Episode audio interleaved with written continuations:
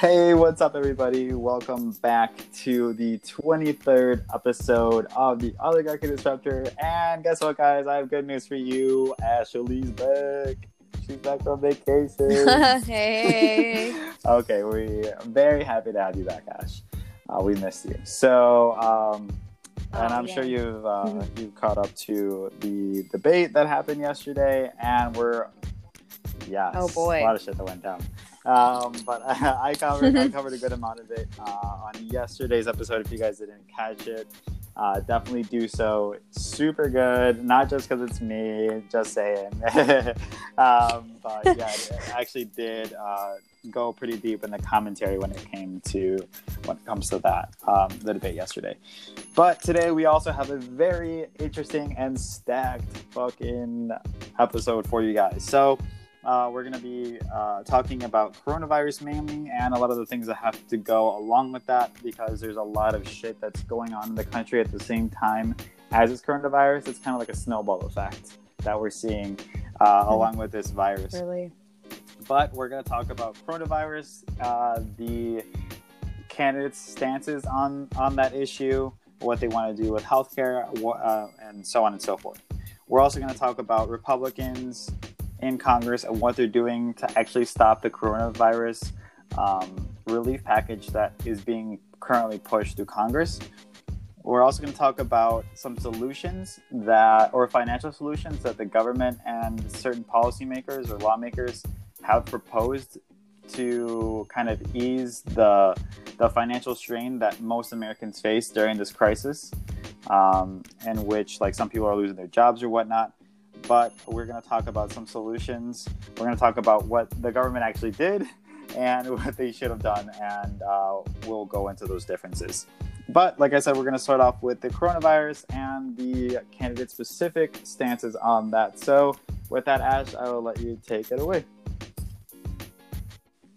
Um, well, the beginning portion of the debate was pretty much dedicated com- solely to this pandemic that's been um, all over pretty pretty much consuming the entire media i guess. Um, so cnn was kind of gearing all of the questions at the beginning towards what the the candidate would do if they're they were president now um, what Trump is doing wrong, um, steps that they would do day one as president if we're still dealing with this problem, or to prevent a future problem like this. Um, and it was kind of crazy because I just felt like every single answer to the questions, though the questions were vastly different, every answer was basically the same thing. um, and they both answered very similarly as well. So, um, Bernie, of course, has always been Medicare for all, but he was kind of saying in this situation, you know, if um, though Medicare for all is kind of a pro- a, pro- a process, um, in situations like this, states of national emergency, every single person should be able to go to a hospital and get the care that they need completely for free, whether it's testing or treatment once they find out. Um, so that was like his big sell. And then um, Biden said the exact same thing. And he kept saying to go to his website because he has it all planned out on there exactly what he would do um, if it was him dealing with this coronavirus thing. He actually said that he has it on his website, which I have yet to look. But I You do, know what that um, makes me wonder? Just to see. That makes me wonder if like Huh. his campaign or his like staffers told him like, or just advised for him to to tell him to say that. Like, just go to my website so that he doesn't have the pressure on him to like actually explain the policies himself on the debate stage, right next to Bernie Sanders. That could like pummel him if he says something that is not true. You know? You know, I kind of thought that as well because he's been having all these like dementia type moments. so they don't want him to have to memorize all these plans. They're just like, hey, look, this is the plan that we've come up to after speaking with X, Y, and Z. And we're we're gonna put this up on the website. Just say that we're putting it up on the website. So he doesn't have to remember stuff to say. Um but yeah, so that was basically the whole first 45 minutes um, of the debate was talking about the coronavirus, and those were their answers. Were what they were both basically, um, which actually I did not know this, but in states of national emergency, there's obviously more funds become available. That's why the uh, uh, president declares one of you know uh, one of these, but it doesn't still does not necessarily cover everything. And um, so both of them were saying that if they were president it would cover everything that they would be sure to that anything and everything that has to do with the pandemic would be covered um, but bernie made a really good point also is that that this is why we need medicare for all because it's a, not just about people who um, have coronavirus, but it's about people who are being quarantined in their home because a neighbor has uh, coronavirus or they're being sent home from work because, oh, sorry, all dine in restaurants are closing for two weeks, for four weeks. Um, I mean, if, if they don't have paychecks, they're at home with their kids, their kid falls, they break their leg. What are what are they what the first thing they're thinking about is how am i going to pay for this? Um, i don't even have a paycheck coming to me i know this week. I don't know if i'm going to have one next week. Um, and they have to pay their rent at the end of the month. And so he really kind of brought the idea home that medicare for all is something that is super super serious in times like this because we want to be covered for whatever illness is is we're we're suffering, but we also want to be covered because we just don't have money coming in the door. And this is an economic crisis as well. It definitely is. Um, like I mentioned earlier, that it's more of like a snowball effect that we're trying to that we're starting to see, where coronavirus is not only a, starting to affect like our travel uh, in, as it first started, um, and our own health, of course, and the international community, but it also started affecting now our businesses. Now we're starting to see more public spaces close, um, places like restaurants, gyms. I'm starting to see now uh, very public places that a lot of pla- that a lot of people go to. Even doctors, um, doctors' offices. I've seen closing. Um, a lot of those public places where people meet up and they um, touch a lot of things uh, together. Like that's what the government is trying to stop. They're trying to practice social distancing yeah. and limit the amount of people that are uh, together at one point. So that's why it was like so horrible. Like the other day, I don't know if you saw it in the news, but like at O'Hare and like one other airport in the country, uh, because of the the scan the scanning that they had to do for the coronavirus and making sure that the travelers didn't have it before they traveled wherever they went or when they were coming back home. Uh, the lines were absolutely ridiculous. Like I don't know, like I said, I don't know if you saw those pictures, but yes, so busy. crazy so, crowds, so so so mm-hmm. busy. Like I, I have never seen actually anything like that. But that just goes to show like the amount of well. Like, testing that they're going they're putting into it and stuff you know? And effort. Yeah well and that's one thing that bernie had mentioned too is we're having a huge shortage of medical personnel and a huge shortage of um, border or customs uh, and and, and uh, security at airports and it's not so much necessarily you know getting on getting on flights, but just getting back into the country. Um, yeah, those pictures were insane. I could not even believe it.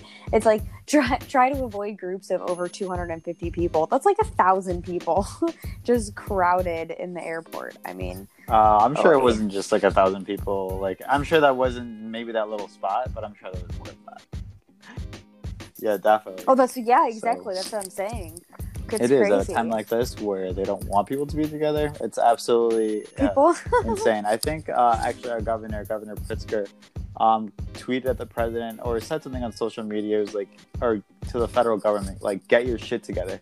Like he actually, uh, and I quote, said those words.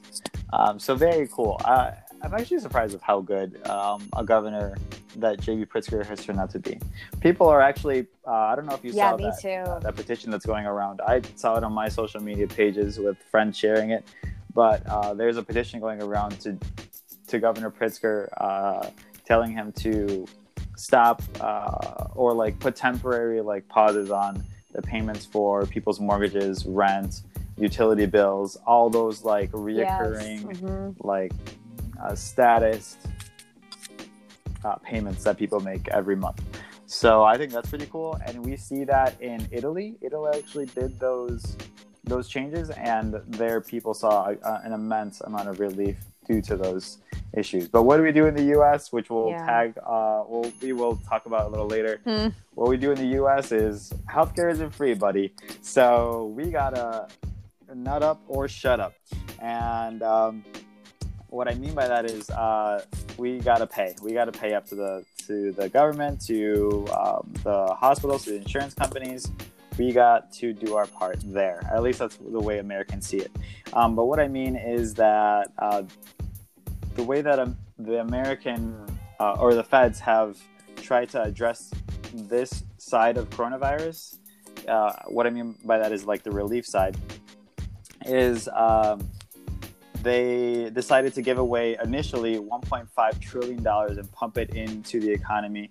One is a bail to the banks, um, so that they could ease the tensions of their investors um, and the people on Wall Street, which is, uh, as we know, the pinnacle of power in this country and uh, the real power holders over um, the way our democracy works. Um, but since then, uh, the government has announced new forms of liquidity for the market to still get those subsidies. Um, they have added another $1 trillion since that time. They added on initially uh, $700 billion stimulus into the economy once again. Then they did it another time, adding another $500 billion. So, total $2.5 trillion. And where did this money come from? Nowhere. That's the cool thing, right? So like after 1971 when President Nixon took us off the gold standard and took the the gold that backed our money before that, now we have a currency that's basically held up by the price of oil. Um, and we maintain that price by military dominance throughout the world. And um, we are also seeing that because of that, our it is very fragile. Uh, the price of our dollar is very fragile, and by doing by cause by giving all this money to the banks and just printing it out of thin air, which is literally what they're doing, they are stealing from the American people. They are stealing from us because they are devaluing the mon- the amount of money that we have in our own bank yeah. accounts in our pockets. So the government, whether um, it's Republican or Democrat, like how it is right now with Trump being in there and his uh, his federal government and his administration taking charge and taking the same actions that we we also saw in 2008 with Barack Obama, which is of course a Democrat and his administration, and the Fed there also did the same thing by pumping in, even though it was less. Uh, TARP, the TARP program put in, uh, I believe it was over 700, 750 billion dollars to bail out the banks, and this time we did it more, more than double, or actually double, double that. So, um, very interesting to see how, regardless of whether or not it's a corporate Democrat or a shitty fucking television Republican like Donald Trump, um, we're still getting the same outcomes. We're still seeing the same results. It's not changing from one party to the other, and that's where the shit has got to change. Thoughts? Yeah. Well, and it's just really crazy to me that there th- you can so clearly see the priorities that are that this administration has and they're clearly jumbled. I mean, I just don't understand how you can um, make a point for bailing out these companies, but then, and I know we're going to talk about this a little later. It the they have a hard time passing through this bill that's going to provide relief for working class families from this coronavirus. Um, it's just like really, I don't know, so apparent. I don't know how uh, how people cannot see how apparent it is that our priorities are messed up here. Absolutely. Absolutely. Do you want to actually mention? Let's start talking about. Um, well, oh, first off, let's mention the fact that a Congress has been working, or at least the House started a relief package for the coronavirus for like in a financial aspect for the American people. So yes, great news, right? Uh, they they got started on it right away. Um, Nancy Pelosi actually started calling people into Congress at, to work over um, around midnight. So they were hard at work in the House trying to get this um, relief package done for the American people. Um, but regardless of the fact, uh, whether or not they did that fast or not, as soon as it went to the Senate, uh, McConnell's Mitch McConnell's Senate, he, uh, which is a Republican and Republican dominated, they they started shutting all of those initiatives down, in which they were meant to like help or everyday ordinary people, you know. So, uh, mm-hmm. like if we're starting to like politicize the coronavirus, like where does it end? You know, like they politicized uh, the climate change, which is science based. They're starting to politicize this, a coronavirus, a virus, which is once again science based. So like where where is this ending? Like they're doing the same thing with like all these like hot topics like gun rights like they're going to like fundamentals of like religion and like other shit. So like we're oper- we're operating on like when there's just, statistics it doesn't make sense. It doesn't make fucking yeah. sense. It doesn't make any sense and i hope you guys are starting to see what we're trying to like paint for you. That they like republicans in general. I'm not saying that all of them or like all Democrats are good or saints and like they do everything right. Of course they don't. Uh, you guys know more than anything that I talk hella shit about Democrats. Hella shit. um, and I will talk shit as long as they keep fucking up and not doing what the people actually want them to do. Same thing with Republicans. But go ahead, whatever you're gonna say. Yeah, well, uh, I was just going to talk about this bill. I mean, um, it's for for people who want to know what it's called or whatever. It's HR six two zero one, and it's basically um, I think it's actually called the Families First Coronavirus Response Act. So the hashtag Family First was also trending a few days ago with this, but um, it basically lays out um, plans for people who are receiving funds, uh, federal funds from like WIC or um, SNAP, stuff like that, for them to continue to receive those um, funds and to uh, possibly expand the amount of money from emergency spending so that they could maybe get more um, on their link cards or what have you. But it also really pr- is about providing paid sick leave to uh, anybody who is going to need a, a, testing for coronavirus, someone who has coronavirus, um, for people who are being um, uh, laid off, or for people who aren't going to, who don't have any really job security these next couple weeks. Um, so it's honestly the only the only bill that really kind of encompasses all the majority of people. Um, it's the so you know the people who are receiving federal assistance, but also people who have been affected by the coronavirus by like being sick themselves, or people who are just being affected because they're not able to go to work. Um, but that I know you said though, Bennett, somebody had said something about it only really protecting or covering 20 percent percent? Or, or what did you say? Um, it only covers twenty percent of workers. Mm-hmm. Crazy. So it really makes me. I mean, this is the what I'm looking at is just like a, an outline of the bill. So obviously, there's a lot in between the cracks here that you can't see. Um, so maybe, yeah, it's not like every person who is being laid off during this time. I I really would not be surprised if it's not going to include like restaurant workers, um, hair, you know, hair hairdressers, um, bartenders. I, I, highly doubt that that's what they're talking about here, but I think that they're probably um, considering like union members um, and um, healthcare workers.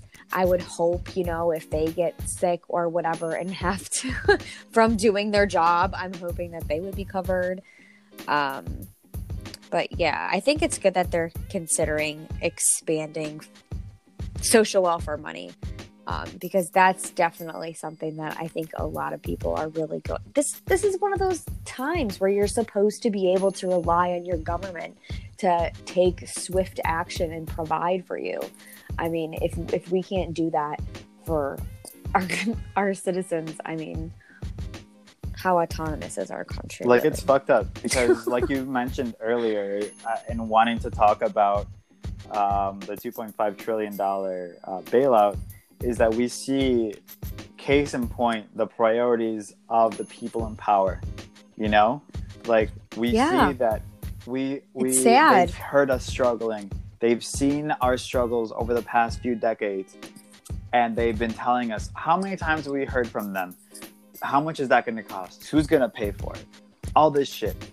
But look as soon as the banks call them as soon as the banks need them to bail them out, as soon as the private sector They're is right there. and incapable of doing it on their mm. own, who helps them? The government. And the Republicans it's in government crazy. have no, they don't give any fucks about it. They will tell you that they're uh, straight to your face that uh, they're fiscal conservatives, but look at them now. Look at them fucking now. Spending more than the Obama administration spent in the last eight years of his presidency up until this point, and he has not even fucking done yet. So we'll.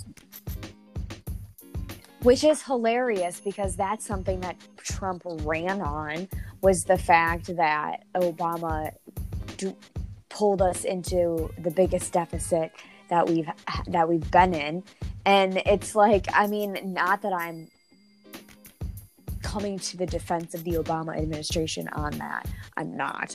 But it's this is really honestly kind of a karma moment if I can just gloat for a second about the economy tanking and Trump running strictly on the economy doing well. Um, but I mean, it's funny because he wanted to say so much about Obama, and then now look at him. I know. It's it's really interesting. But he gave himself a ten out of ten on his response to the coronavirus. So I mean, like he's doing a great job, guys. He's doing a great job. Oh, of course. He got he gave yeah. himself an A, but I mean. now let's talk about the different types of relief packages that they're trying to do. Now, of course, we've talked in, at length about the 2.5 trillion dollar bailout that the government is trying to uh, do for the banks and stuff. Uh, on top of that, there's providing money for the states to provide um, medical services, testing, all this shit for their their citizens uh, that live in those states. So on top of all that other spending that they're doing with with their economy, they're putting even more due to coronavirus, uh, and it's specific, uh, like a- as a health concern. So uh, this is directly for the people. So do you see the amount of difference? Like they're putting fifty billion dollars for like the states to have money to like combat coronavirus as a health uh, crisis, compared to two point five trillion dollars for uh, the banks uh, and like the ambassadors and like all that all that shit. Like it's crazy to see. And like once again, that just goes to show you their. That's what I'm saying. Their, like, priorities. Yeah, their priorities yeah. basically. Um, but aside from that, uh, we have another form of relief that we've starting to see candidates in the last like week or so, starting on the Democratic side more so than not. Um, it started with Andrew Yang. Really, it was his. Uh, he ran on this policy, which is Universal Basic Income or UBI. And when UBI is in the way he wanted it to be, was to give every American uh, a thousand dollars a month, uh, no strings attached, because the argument, what the concept of it was, was uh, that no one knows how to spend your money better than you do. You know, so that was the intention behind it. It's meant to stimulate growth, stimulate the economy, um, jobs, and give you an infinite amount of uh, an infinite amount of options to do um, with your family, friends. You can pull your money together. A lot of cool shit that comes with UBI. But moving away from Andrew Yang after he dropped out, current candidates that are still in, and then uh, parts of the the political establishment um, we see cases of um, Tulsi Gabbard taking on UBI and wanting to give it to the people that have been affected by coronavirus by giving them once again a thousand dollars a month to change their situations and provide some yeah. relief to those families. Actually, uh, what's really surprising is Mitt Romney has also come on and signed uh, onto this uh, this deal Republican. Of course, he himself is not only a Republican, but a Mormon and the the Republican nominee in twenty um, and what was it, twenty twelve? Yeah, he was a Republican nominee before Donald Trump in twenty sixteen. So very interesting to hmm. see the former the former nominee like such bipartisan form, absolutely but the former support. nominee of the republican party that is very important very important that he uh, decided to come on to this and it like that that's really cool and at least that's what i think. Another example of a republican coming on in the bipartisanship that's starting to happen around ubi is um, tom cotton. I believe he's a representative um, and he has also backed UBI uh, for the American people during this crisis because I think they see that not too many other options can give you can give immediate relief to uh, families. Like obviously, one thousand dollars for an entire family is not enough. But if everybody over the age of eighteen, let's say it's a house of four, uh, they have like one little kid and like one 18 year old and two parents, right? In that case, little kid is not old enough to to get the UBI, but those three adults are. Everybody over 18, so that's three thousand dollars a month for their uh, for that one month. Imagine what that could do for their their bills. I, I don't know too many people who who their mortgage yeah. with three thousand dollars doesn't cover uh, a good amount of that. So imagine what that could do across the entire um, political spectrum, not only like within politics, but everybody, every citizen that's over 18 at large. So I think it's very interesting that these candidates and uh, political establishment elites are starting to sign on to this. And I think this is a sign that the country and both parties are moving in a more progressive direction or more populist direction, I should say because of the, the, the right's uh, stance on that. But I think we're moving in the right direction, and I think people are starting to get more comfortable with it, including most American people, because about half of Americans, as it stands now, support universal basic income. Yeah, well, and it's it's interesting that you had mentioned um, other, you know, having the bipartisan, you know, um, people of both aisle supporting this. I know Mitt Romney ha- has been public about also supporting this, and it's it's kind of interesting to me that with the bipartisan support, there's not more of a push for this to be um, on the floor because I don't believe that there has been anything on con- on the floor of the House or the Senate regarding UBI. Uh, yeah, this right? is this does not have enough support yet. Uh, this is uh, more so yeah. people like candidates. But it does. Like it has it's... the American support, but it does not have the support of the political establishment and the wealthy and powerful, which is, as we know, ultimately what matters and how shit gets passed and done in this country. Yeah, I mean, it's just like I would think that this it, it sounds like a very extreme measure, but it, it also this is an extreme situation, and I get why people are maybe hesitant to do it in to implement this as an actual, um, you know, federal policy.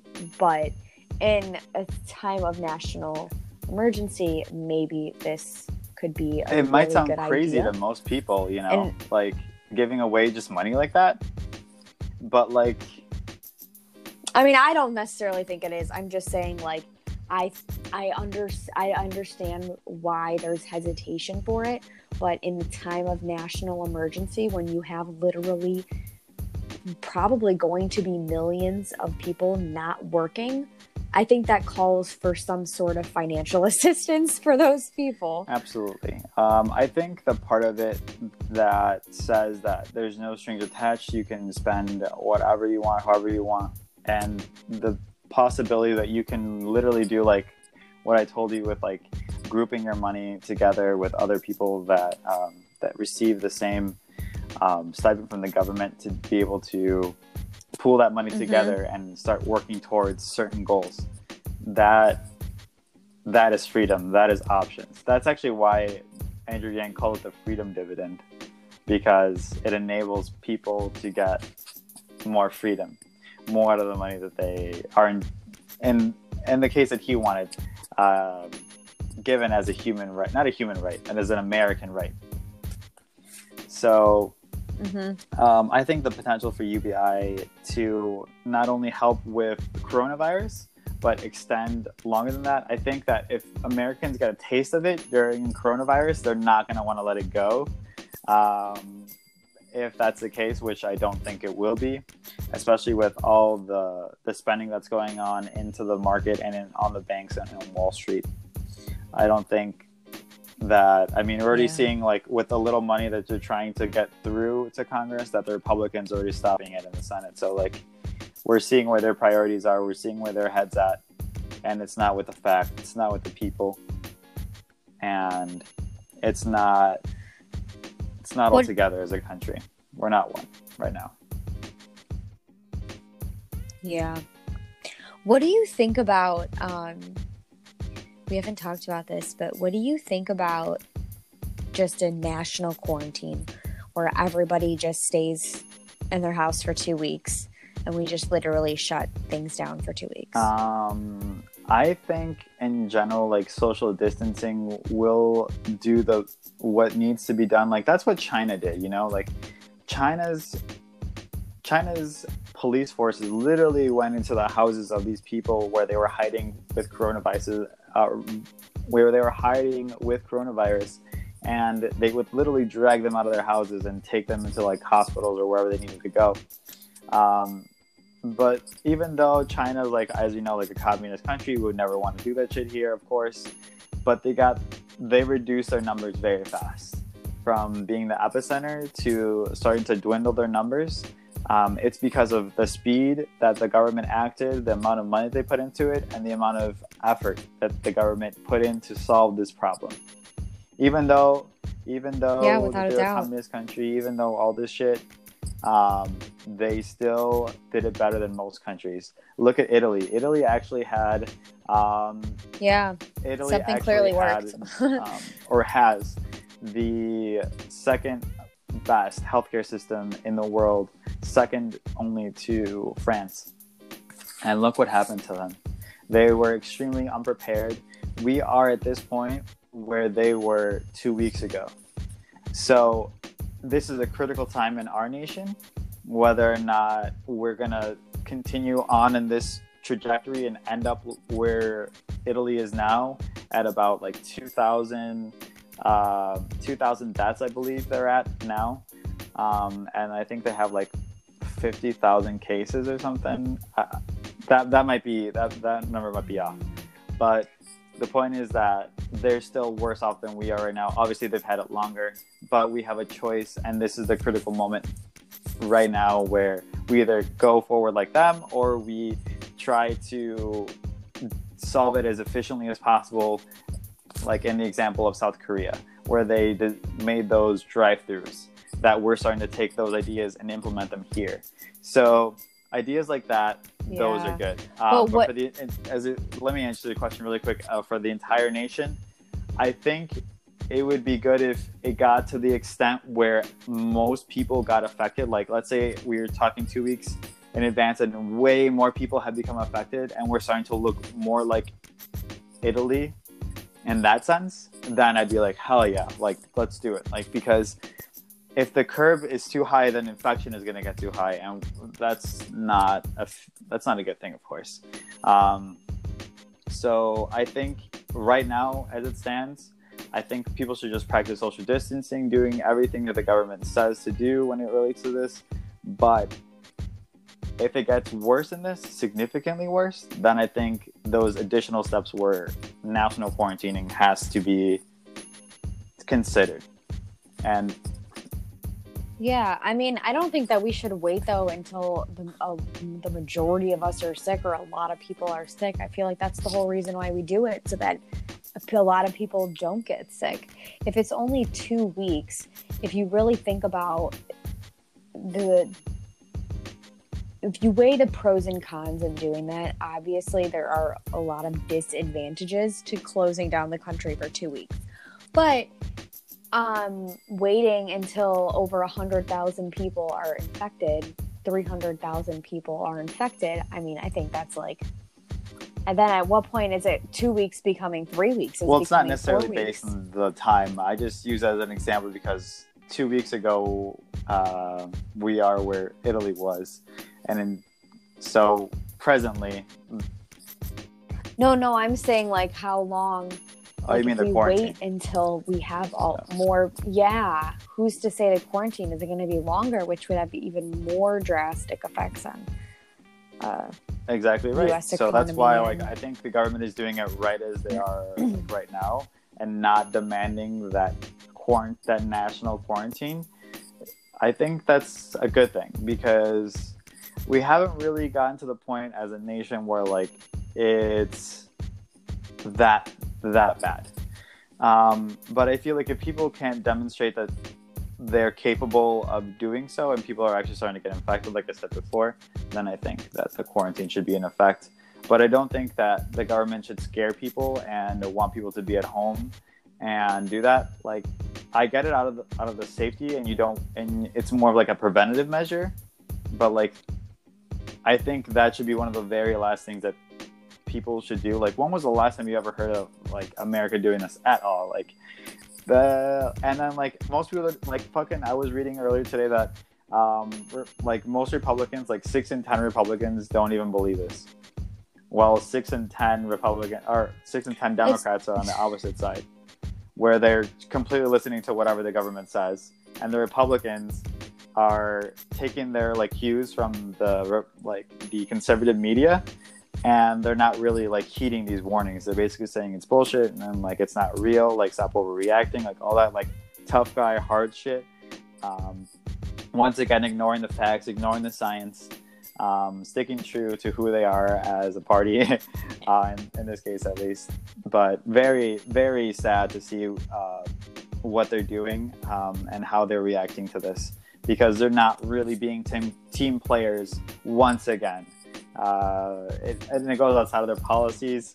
Um, we know that Republicans tend to be more individualistic and not care about others as much um, on a psychological standpoint. But now this is even being reflected in uh, in their actual like uh, actions or, or, behaviors on uh, on the population, like all the, the masses, is what I mean um, on top of the political establishment that runs them, or not runs them, but tells them what to do, basically. Yeah, I just think that it's, um, I don't know. I don't even really know what to say about this anymore because it's just, it just has really I, it's so obvious now how messed up our priorities are, and I'm just hoping that everybody, us laying it out like this and talking about it so in depth, will really make people think about this and really make people double take um, who they're considering voting for, for in the in the primary, um, because as much as a Biden as as much as Biden has experience in the White House, um, Bernie's policies are the policies that are going to push our country forward and put uh, put us in a better situation to handle a situation like this in the future, um, and put us in a situation where we really wouldn't need to be bailing out these big co- companies. We could really focus on the the effect this is having on working class families. We would have people not concerned about um, can I go to the hospital or will I be deported or can I go to the hospital because can I afford it? Um, I mean, yeah, I'm a, I'm kind of like I know that this whole coronavirus thing is obviously not a good thing, but I'm happy that it maybe is changing some voters' minds. I mean, we'll see. We'll see when people start voting again. I personally don't think if after 2008 they didn't learn the lesson, I don't think they're going to learn the lesson again. I think the trajectory as it stands now shows that Joe Biden is actually going to win no, and take this thing. I Bennett. hate to say it. I, I think wood. he's actually gonna. I think he's actually going. I know. Uh, I mean, I don't want that, of course, but I think that's what's gonna end up happening. And this is just based on the American voter, my understanding of the American voter, and how they, time after time, vote against their own interests. And um, and especially it's not just the democratic voter which is pretty Yeah. misinformed very misinformed in some cases uh, because their media outlets are msnbc cnn all those like really bad places that as we know lie a lot and um, there is the opposite side where they're completely taking all their shit from like fox news and breitbart and like where does it end but whatever um, so uh, with uh, just something that I wanted to mention really quick before we end the episode is something is a quote that uh, Martin Luther King Jr. said uh, that's since become very famous in the fight uh, against inequality, income and wealth inequality.